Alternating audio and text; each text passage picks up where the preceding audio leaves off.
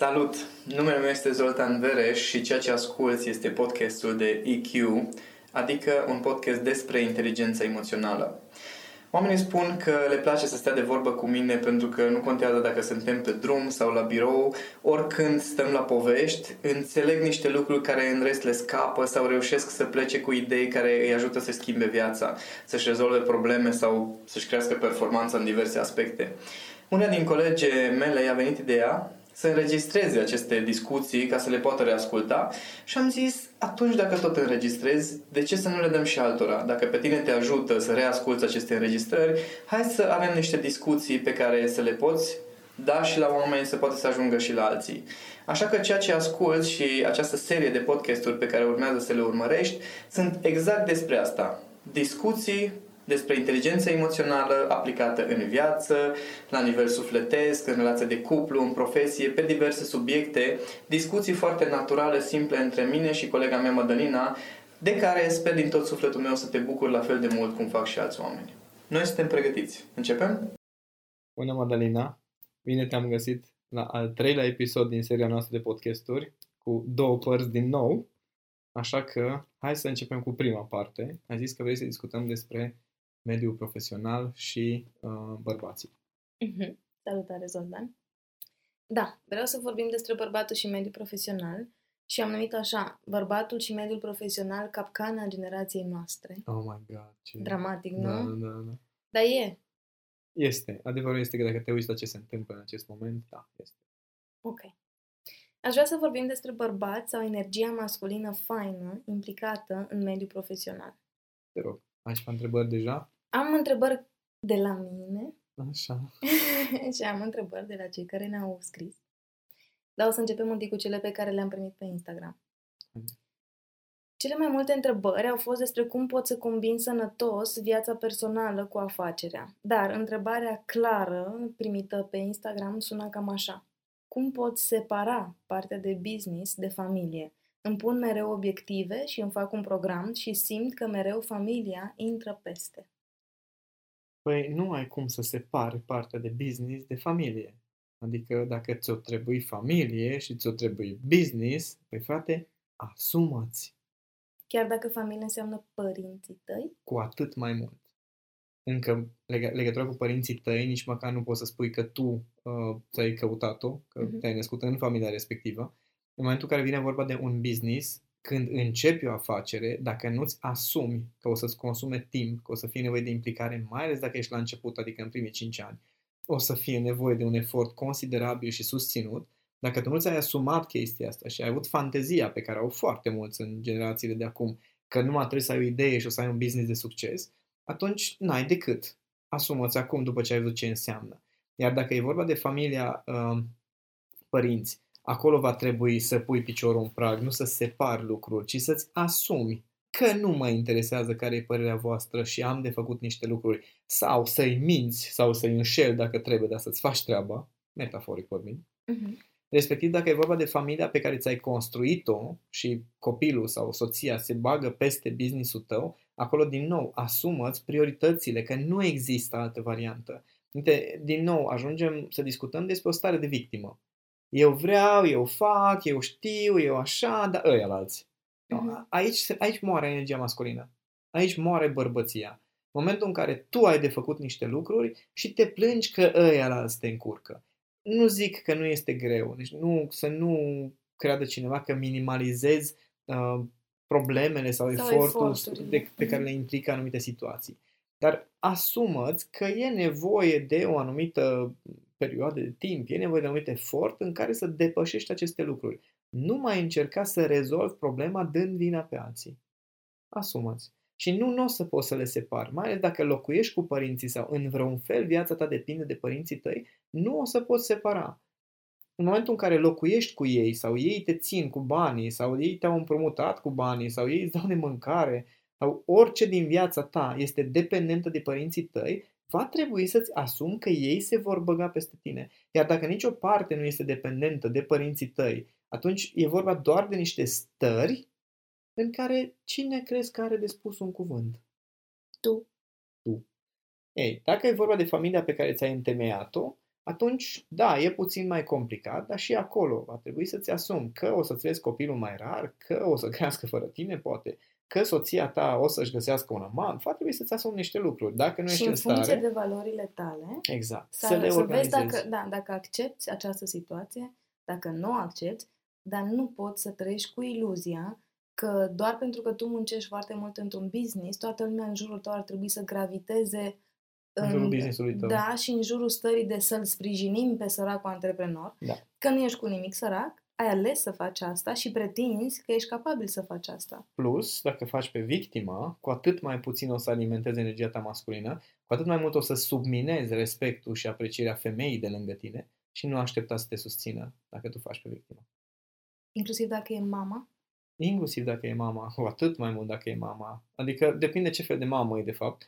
Uh, s-ar putea, sunt două extreme de obicei la mame dacă faci pe victima. Este o mamă care te biciuiește până îți revii, adică până nu-ți mai revii de fapt.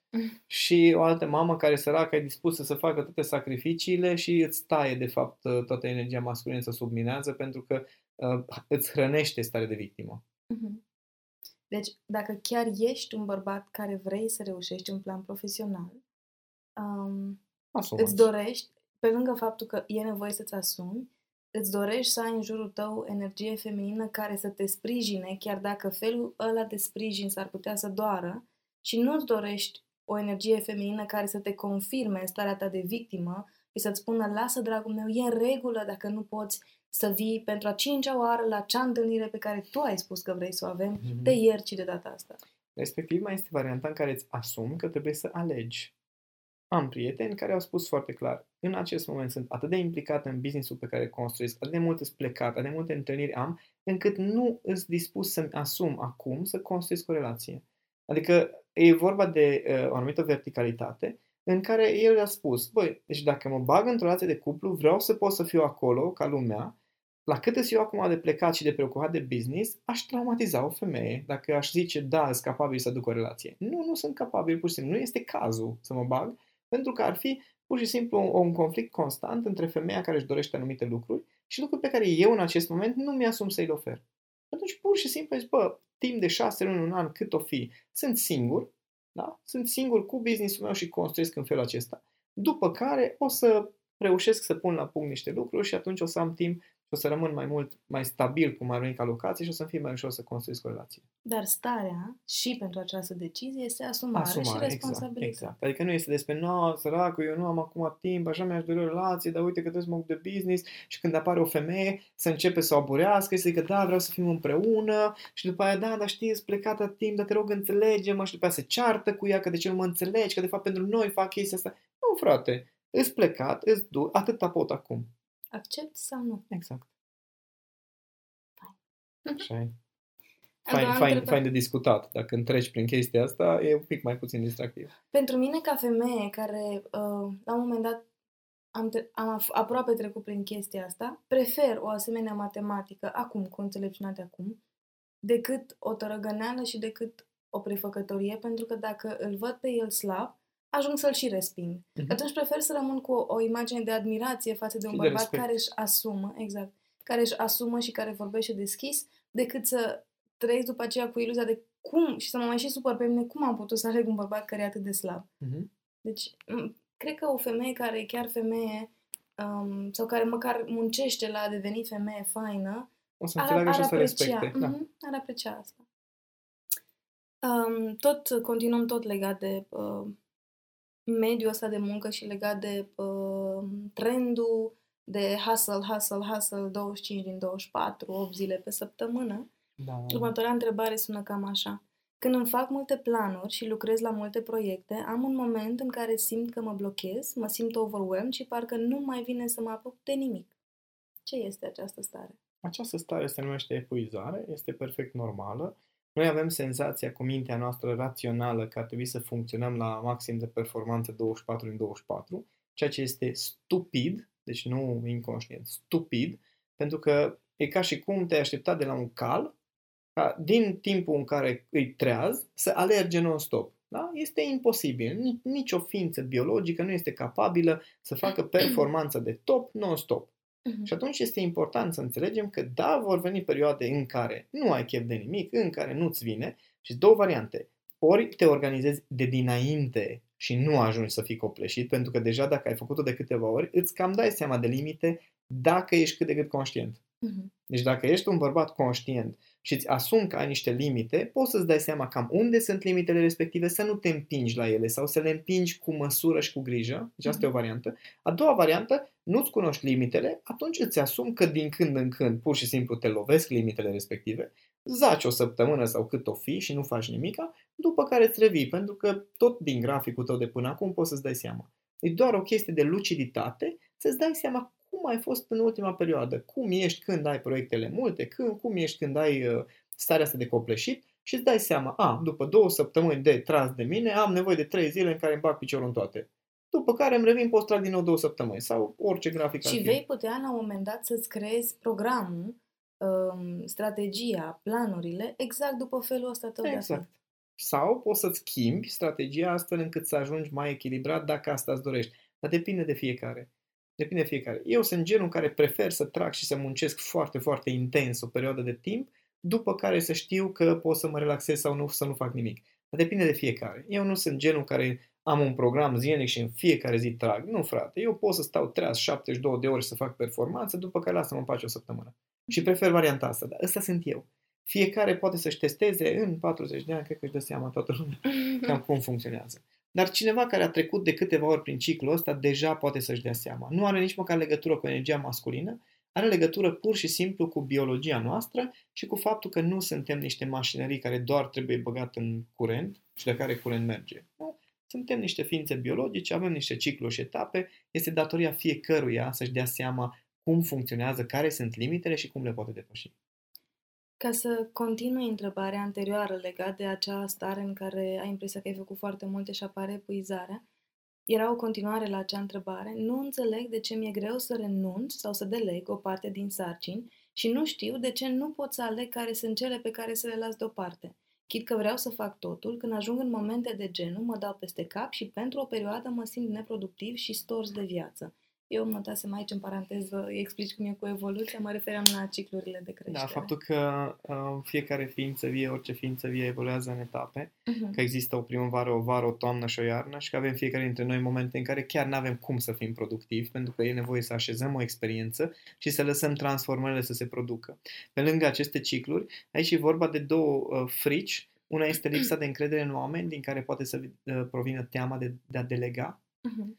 Uh, în momentul în care ai nevoie să delegi lucruri și ție ți este teamă că o să pierzi controlul, n-ai încredere în oamenii pe care îi ai și ți este teamă că o să pierzi din chestia asta, atunci o să apară teama. În momentul în care tu te relaxezi și chiar dacă, cum zic, și îți asumi că s-ar putea să pierzi, atunci, da, s-ar putea să pierzi, nu știu, 10% din timp, dar tu câștigi 90% din timp. Și atunci, cum ar fi, de exemplu, îți dau un exemplu matematic, ca să, să rămânem la matematică.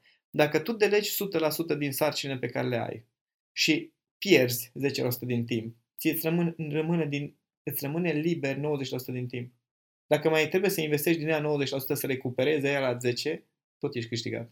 Mhm. Dar oamenii nu înțeleg matematica asta și din sentimentul ăsta de a nu lăsa controlul și teama că o să piardă, atunci preferă să nu delege. Preferă în sensul inconștient, nu că conștient toată lumea știe că trebuie să delege.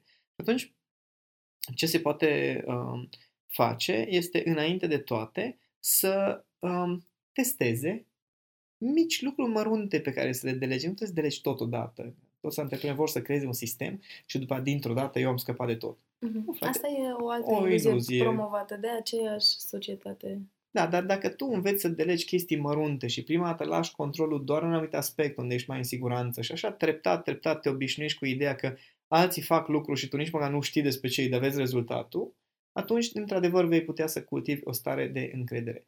Uh, La fel, dacă vine vorba de um, profesie și de business, este foarte important, din punctul meu de vedere, pentru orice bărbat, să fie conștient de posibilele consecințe ale unor eșecuri, să nu le ignore.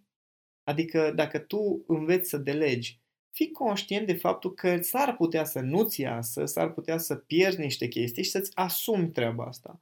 Că mulți de ce nu, vor, nu ajung să delege sau nu ajung să, să se organizeze mai bine, este pentru că nu-și asumă că în procesul ăla de învățare s-ar putea ca anumite lucruri să, să nu iasă. Mhm. Atunci, în loc să-ți asumi, da, mă, poate că două luni o să scadă un pic performanța, două luni o să pierd niște bani, poate, sau să pierd niște oameni, nu-și asumă, le e teamă să-și asume pierderea asta și atunci nu se bagă în proces efectiv, evită cumva inconștient, se fofilează. Și atunci normal că o să ajungă să rămână cu toate sarcinile pe cap.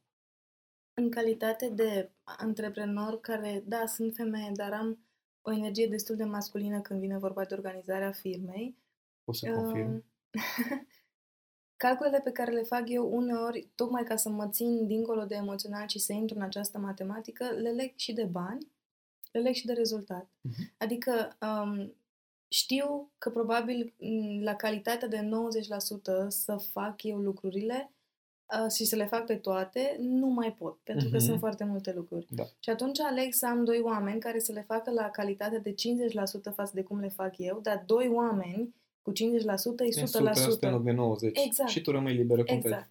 Pe lângă asta mai fac o altă chestie, în momentul în care mă gândesc, ok, am de făcut chestiile astea, mie mi-ar lua o oră. În ora asta, sarcina asta înseamnă mult prea puțin față de potențialul dacă eu aș face altceva. Și atunci ca, duc totul în matematica să-mi dau seama și nu e neapărat comod, adică și, și acum am zile în care îmi vine să verific de două ori chestii pe care știu că le-am delegat mai de mult. Dar mă întorc pur și simplu în contextul în care, măi, am putut să plec de la birou la întâlnirea aia și aia pentru că știam că se ocupă ei. Da, după aceea au trebuit să vin cu feedback sau au trebuit să corectez. Dar nu mi-a mai luat la fel de mult timp cum mi-ar fi luat dacă țineam eu cu dinți de sarcina respectivă. Dacă mergem într-o energie masculină extremă, să zic așa, este despre euro pe oră. Da, și asta de la tine am Așa, învățat. calculat Mhm. pur și simplu. În momentul în care, bun, dacă eu lucrez cu atâția bani pe oră, cost de oportunitate, ce pot să fac în timpul ăsta? Bun, atunci ăsta le sarcini și asta am făcut împreună cu procesele din firmă în care Mhm. am început să delegăm lucruri care nu trebuie să fie făcute de profesioniști, trebuie să fie făcut de cineva care e la nivel de începător, care costă mai puțin bani, ca profesioniști să poată să-și facă treaba. Exact. Și în prima fază este despre a te reorganiza puțin, câte puțin, câte puțin. Și după aceea, la un moment dat, după o vreme, devine mult mai ușor să-ți dai seama care sunt uh, tascurile sau situațiile pe care vrei să le delegi, pentru că o să-ți iasă natural să faci calculul la, ok, pentru mine trei ore de, de mers în conferințe cu Zoltan sunt foarte faine emoțional, dar m-ar ajuta mai mult să scriu strategie, pentru că pe termen lung de acolo vin rezultatele, nu din alea trei ore faine la conferință. Și atunci, da, o să aleg să meargă altcineva la conferință și să plătim pe cineva să fie prezent acolo, să-ți fie sprijin, să nu fiu eu acolo. Da. Numai că pentru asta e nevoie să-ți permiți un trial and error, Uh-huh. să-ți permiți să greșești, să-ți permiți poate să pierzi niște bani la început, Uh-huh. în orice test costă într-o formă sau alta și dacă nu iese, poți să revii oricând la sistemul vechi și funcționează. Pentru că deja știi ce ai în sistemul vechi. Exact. Adică întotdeauna, eu, eu întotdeauna mă gândesc așa, dacă tot, toată viața mea, de acum încolo, rămâne exact așa cum e, e foarte fain. Și am zile când mă gândesc la asta. De acolo pot să îmbunătățesc. Mhm. Adică, realmente, din acest moment, dacă mergem mai departe, exact la fel, până o să am eu 400 de ani, e foarte bine. Dar, evident, în fiecare zi pot să fac câte o mică schimbare, așa încât în șase luni, într-un an, e și mai fain. Cred că faptul că nu punem presi- nu mai punem presiune pe noi așa cum puneam și acum punem. Și acum avem ambiții mari și acum avem obiective mari. Da, dar e o diferență între ambiții și obiective mari și presiunea pe care o pui pe tine. Sunt Mhm. două lucruri total diferite. Uh-huh. Poți să ai ambiții mari, cum avem noi, și, și să avem obiective foarte departe, dar să poți să le împlinești fără să pui presiune pe tine. Și nu, nu ne iese întotdeauna. Nu, nu ne este întotdeauna, Doamne. iartă-mă. Dacă ne-a ieșit tot ce ne, ne propunem, înseamnă că suntem niște roboței programați perfect. Dar um, a- aici e șmecheria. Eu cred în forma de a crește firma prin creșterea oamenilor de acolo, nu prin creșterea cifrelor. Uh-huh. Și asta e diferența pe care eu o tot promovez, încât, ok, prefer să crească firma mai încet și cifrele să crească mai încet, dar este o creștere organică prin dezvoltarea fiecărui om din organizație. Până când ajungi la starea în care suntem noi acum, în care efectiv suntem recunoscători pentru echipă, Păi- pentru echipă, pentru oamenii de la birou, nu pentru cifre. Da. Cifrele sunt niște consecințe absolut foarte faine, de care ne bucurăm de fiecare dată, Uh-huh. dar uh, așa am învățat și noi să delegăm și să creștem business-ul așa pas cu pas. Hai să mergem la următoarea întrebare, că asta mă, mă interesează și pe mine. Așa. E bine să outsmart your boss? Cum negociezi cu șeful tău? Atâta O- îți trebuie. Cum negociezi cu șeful tău o idee care știi că e bună, dar el e prea orgolios să recunoască? Asta vă pot să răspund din poziția de șef cu ghilimele. Faci asta diferit dacă bossul e un bărbat față de contextul în care bossul este o femeie? Deja din întrebări și de câte ori s-a folosit cuvântul boss, Boss. este destul de clar că acolo există un complex și o problemă față de autoritate. Mhm. Ca idee, așa, în paranteză. Păi bun, dar stai că aici este un mix între ce am scris eu și ce a scris el. Hai să nu-l...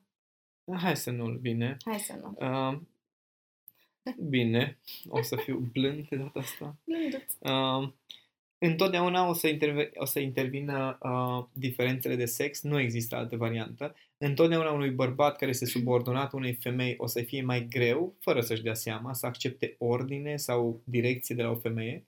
Este foarte firesc. La fel cum un bărbat... Și ție? Uh, nu, am o altă relație cu energia feminină. Aha. Pentru că următoarea întrebare era intervine chiar și aici relația pe care o are bărbatul cu energia feminină? Normal, pentru că în momentul în care eu mă mă pun în starea în care mă las ghidat de energia feminină, Mhm. Chiar nu mă interesează cu ce stare vine chestia respectivă sau cu ce atitudine vine, pentru că știu foarte clar că, pe de o parte, sunt conștient direcția am setat-o eu, Mhm. ce vine înapoi e doar un feedback. Mhm. Deci nu este despre a lua, a primi ordine, că eu știu că ordinele pe care, de exemplu, tu mi le dai, eu în calitate de trainer fiind, uh, ordinele și direcția pe care tu mi-o dai, eu am setat-o de dinainte către tine.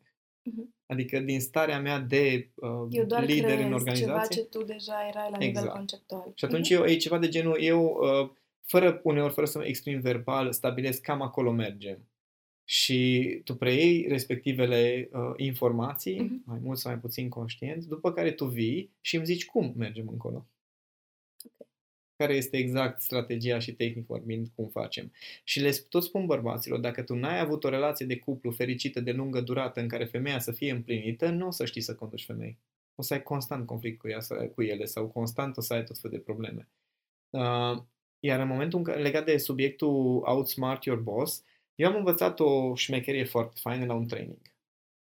Uh, unde era, trainerul era o femeie cu experiență și autoritate într-un domeniu. Eu, într-un domeniu conex, să zicem, fiind autoritate, ea știind chestia asta, uh, mi-am dat seama din prima zi că se simte a- amenințată, pentru că tot timpul era ironică la adresa mea și tot timpul cumva intra în luptă.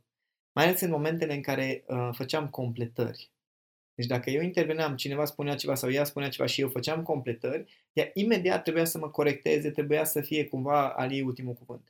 Și mi-am dat seama că dacă vreau să aduc o contribuție acolo, pe lângă faptul că învăț eu, trebuie să găsesc o altă metodă. Și metoda mea a devenit să pun întrebări cu completările. Așa și făcut și... Și atunci era, era o întrebare de genul, și atunci să înțeleg că, stai puțin, să înțeleg că dacă așa să se leagă așa, și atunci era, wow, și ea era, da, da, da, exact cum zici. Adică e foarte important să găsești felul de a fi al acelui șef, al acelui superior, așa încât tu să poți să ai inputul tău, dar să nu intri în luptă, pentru că outsmart your boss egal autodistrugere. Și aici îndrăznesc să te întreb dacă nu era potrivită întrebarea ce cauți acolo? Da, era potrivită. Adică dacă tu ești mai bun profesional ca și decât șeful tău, de ce nu ești tu șeful? Ta-dam! adică e pe bune situația de outsmart your boss overall sau este doar despre eu am avut o idee mai bună decât el uh, legat de ceea ce fac eu, pe când a fi mm, antreprenor sau a fi boss, nu știu ce înseamnă în contextul ăsta, s-ar putea să implice mult mai Mult mai multe multă contexte cunoaștere. și abilități pe care tu nu le ai. Deci faptul că ai în trei săptămâni idei mai bune decât șeful tău, pentru că e finalul de an și e închiderea de an în care el are de gândit mult mai multe lucruri decât tine, that's not outsmarting Și nu your este, boss. nu este doar despre idei, este despre rezultate din punctul meu de vedere. Ok. Plus, atâta vreme cât omul ăla este șeful tău, rezultatele pe care tu le obții sunt și rezultatele lui. Doar că el mai obține și rezultatele altora, ceea ce înseamnă că tără obține rezultate mai bune decât tine. Deci e foarte interesant uh, tendința asta noastră și chiar ieri am avut uh, uh, un live parcă pe subiectul ăsta. Într-una din zile trecute oricum, uh, despre cum uh, fiecare are tendința de a se considera superior celorlalți în felul lui. Mhm. Și atunci dacă, ar fi bine să verifici dacă într-adevăr cunoștințele tale tehnice și cunoștințele tale legate de acel domeniu chiar sunt mai bune sau doar ai tu senzația că ești mai bun, că gândești mai bine sau că ai nu știu ce fantezie? S-ar putea ca tu să ai niște abilități, 5-6 abilități, la care într-adevăr să fii mai bun decât șeful tău. Mm-hmm. S-ar putea să fie așa. Dar s-ar putea ca overall când se calculează totalul să fie el mai bun. Da, adică s-ar putea ca el să aibă abilități de leadership, de exemplu, mai bune, sau de relaționare, sau de mediere, pentru că s-ar putea ca poziția lui, de exemplu, să ceară, să fie capabil să-i ceară poziția, să fie el capabil să medieze uh, anumite proiecte între executanți și clienți, între, nu știu, furnizori, habar n-am, și tu să fii foarte bun din punct de vedere tehnic, ce înseamnă profesional, dar să fii varză la capitolul discuții cu alți oameni. Uh-huh. Mai ales dacă discutăm despre această tendință de outsmart your boss, există șanse reale să intri în competiție cu oricine în restul vieții tale, ceea ce înseamnă că în relațiile tale tu tot timpul o să ai o tendință de aroganță. Hmm. Cred că nu se aștepta la asta. Era doar o ipoteză, da? deci era doar o teorie, un exemplu despre ce înseamnă să vezi imaginea un pic mai mare nu doar interacțiune așa pe bucățele cu un șef. Și cum negociezi, că asta era întrebarea lui, o idee care știi că e bună, dar el e prea orgolios să o recunoască? Întrebarea este de unde știi că ideea este bună?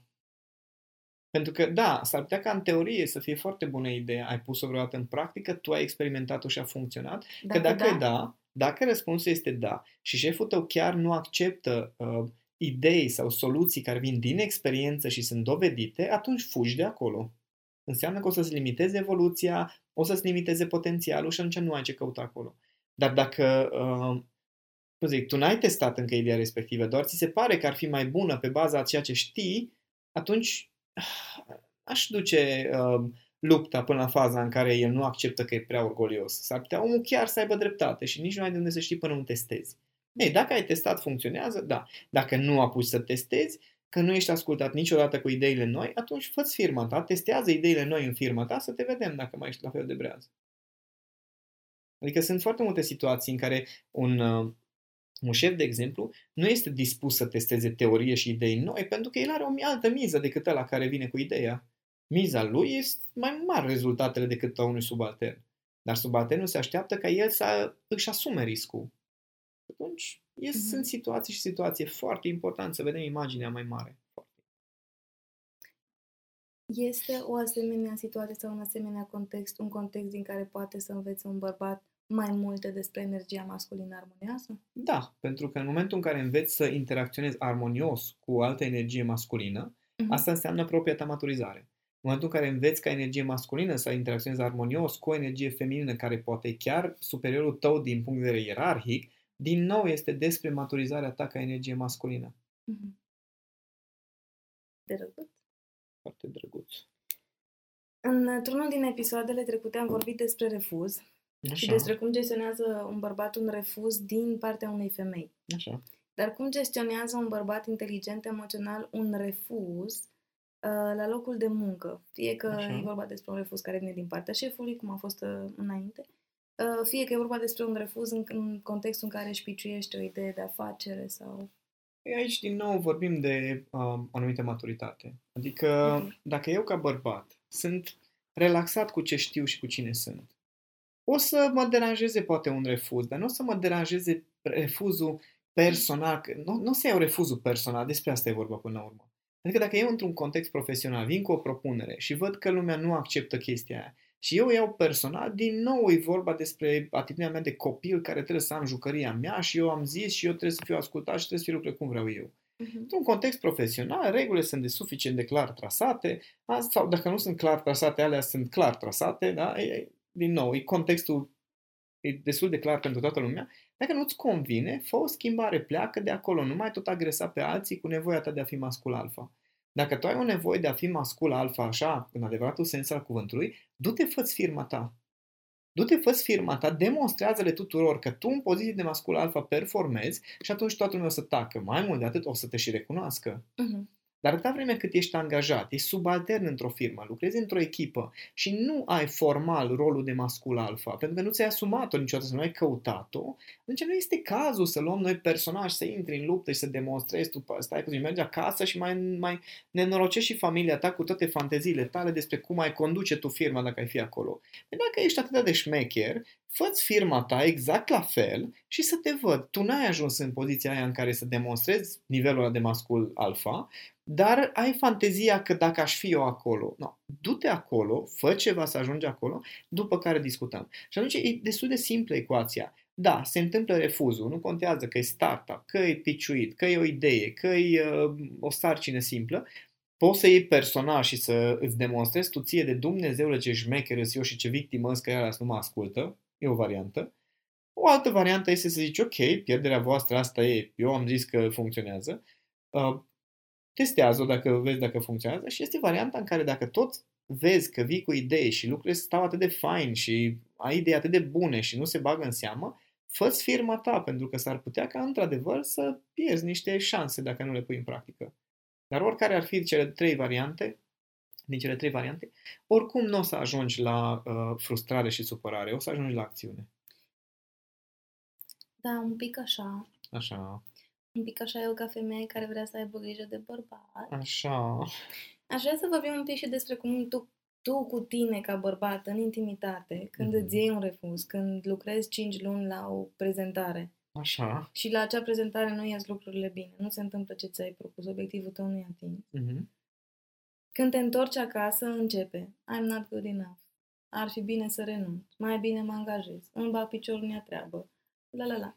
Da. Nu. Care e întrebarea? Cu iubire. Așa. Fără foarte multă matematică. Așa. Cum i-ai spune unui bărbat să gestioneze acel moment? Păi, uh, întrebarea mea este dacă ai avea un copil uh-huh. care tocmai ce a învățat pentru Olimpiadă și nu a reușit acolo. Sau poate a reușit și a făcut foarte bine, dar au fost alții care au făcut mai bine. Uh-huh. Ce ai zice? Este despre aceeași atitudine masculină, varianta paternă. Oh. Adică e aceeași energie masculină de asumare, uh-huh. în care, da, mă, am făcut tot ce a ținut de mine sau n-am făcut tot ce a ținut de mine. Mhm. Oricare ar fi varianta, e ok. Oricare ar fi varianta, e de făcut ceva. Da? Aici e determinarea. Uh-huh. Dacă vrei în continuare rezultatul acela și crezi că merită, ia zi, ce putem să facem diferit? Mai este ceva de făcut? Mai vrei să încercăm încă o dată? Crezi că merită, are sens?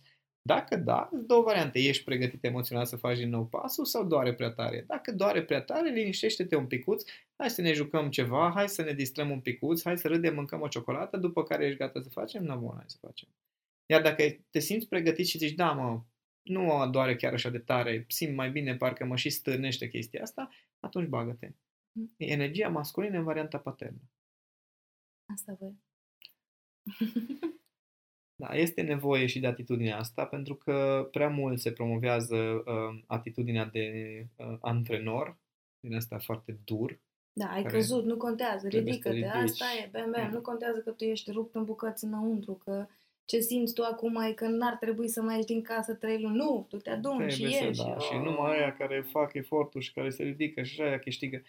Da, poate nu este despre câștigat, este despre creștere, este despre dezvoltarea propriei tale energii masculine și aici o să fie nevoie de un pic de răbdare. Pentru că dacă nu ai, nu ai răbdare cu tine să crești, atunci din nou lucrezi la formă, nu la conținut. Uh-huh. Aici e problema. Că atunci când ești împins, da, că succesul, că business, că sport, că performanță, că sală, că nu știu ce, e vorba de formă. Da. Vrei să ajungi la o formă, dar până conținutul acela ajunge la forma respectivă, acolo s-ar putea să dureze mai mult, pentru că niciun fel de mutație biologică nu se produce peste noapte. Și cum gestionează un bărbat inteligent emoțional contextul în care încearcă de multă vreme să creeze ceva, un business, o idee, o aplicație, o firmă, ceva, uh-huh. și nu se întâmplă acel ceva. Și nu, în background există o, o frustrare, dar el continuă să fie pe baricade. E de admirat sau nu? Depinde.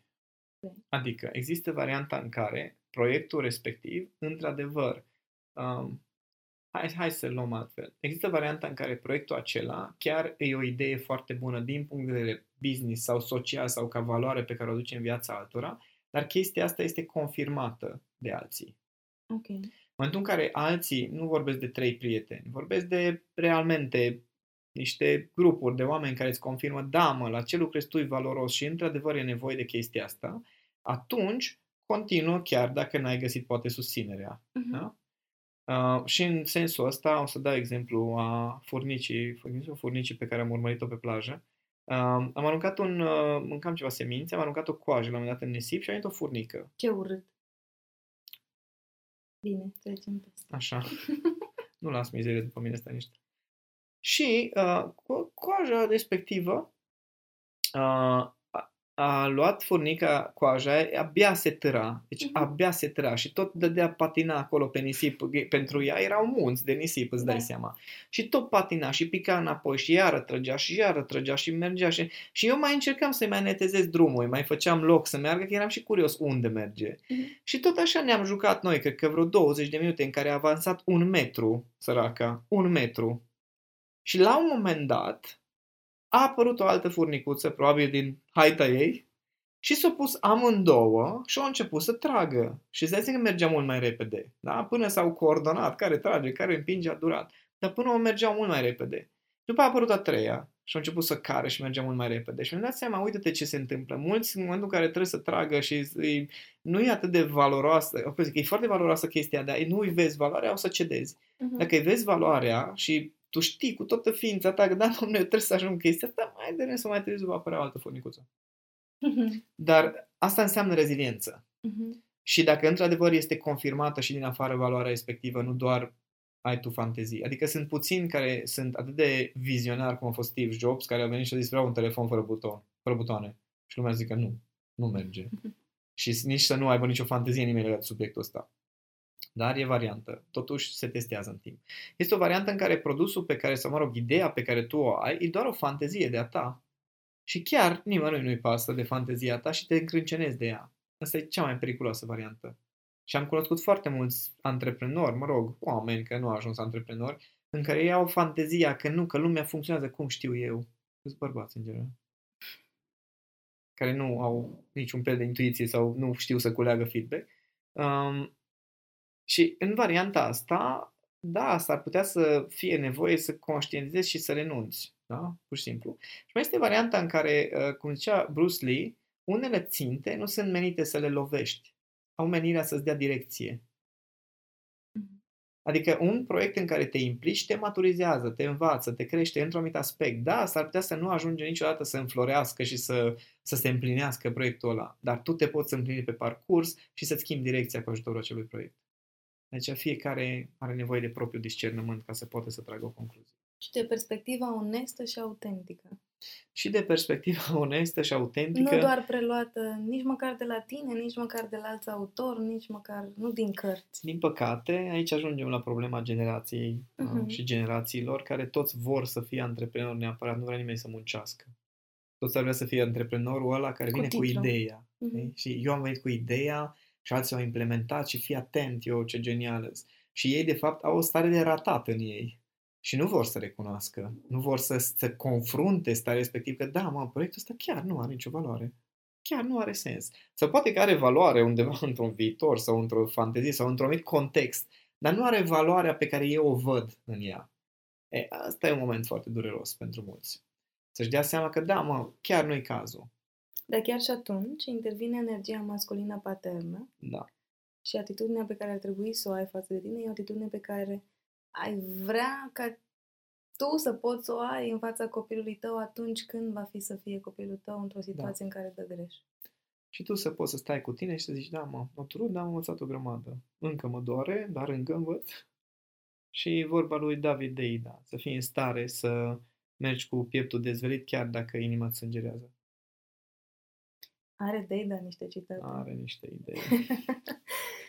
Hai să încheiem această primă parte. Să încheiem. Și aș Că vrea să am, încheiem avu- așa... am ajuns în chestia de aici. Da. Aș vrea să încheiem um, prin a lansa provocarea celor care ne ascultă să ne pună întrebări.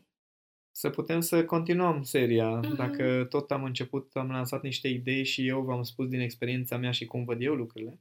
Sunt foarte curios cu ce alte informații am mai Exact. putea nuanța Mhm. problemele cu care vă confruntați. Ne bucurăm când primim întrebări, ne bucurăm să vedem că există interes legat de aceste subiecte, pentru că în momentul în care aflăm care sunt întrebările și nevoile celor care ne ascultă, e momentul în care reușim să creăm ce au ei nevoie.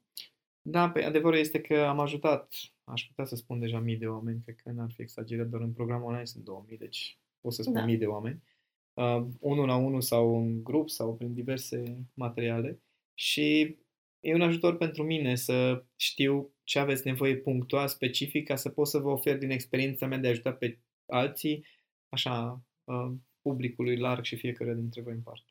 Așteptăm deci comentarii, așteptăm întrebări. Um, Dacă aveți idei de podcasturi, suntem uh, deschiși și așa cum această serie a început uh, dintr-o simplă idee a mea, dar până la urmă s-a format pentru că au venit întrebările bărbaților care ne urmăresc, mi-e drag să facem chestii împreună și tocmai de asta vă încurajăm să ne scrieți. Mulțumim! Să ne vedem cu bine în uh, partea a doua.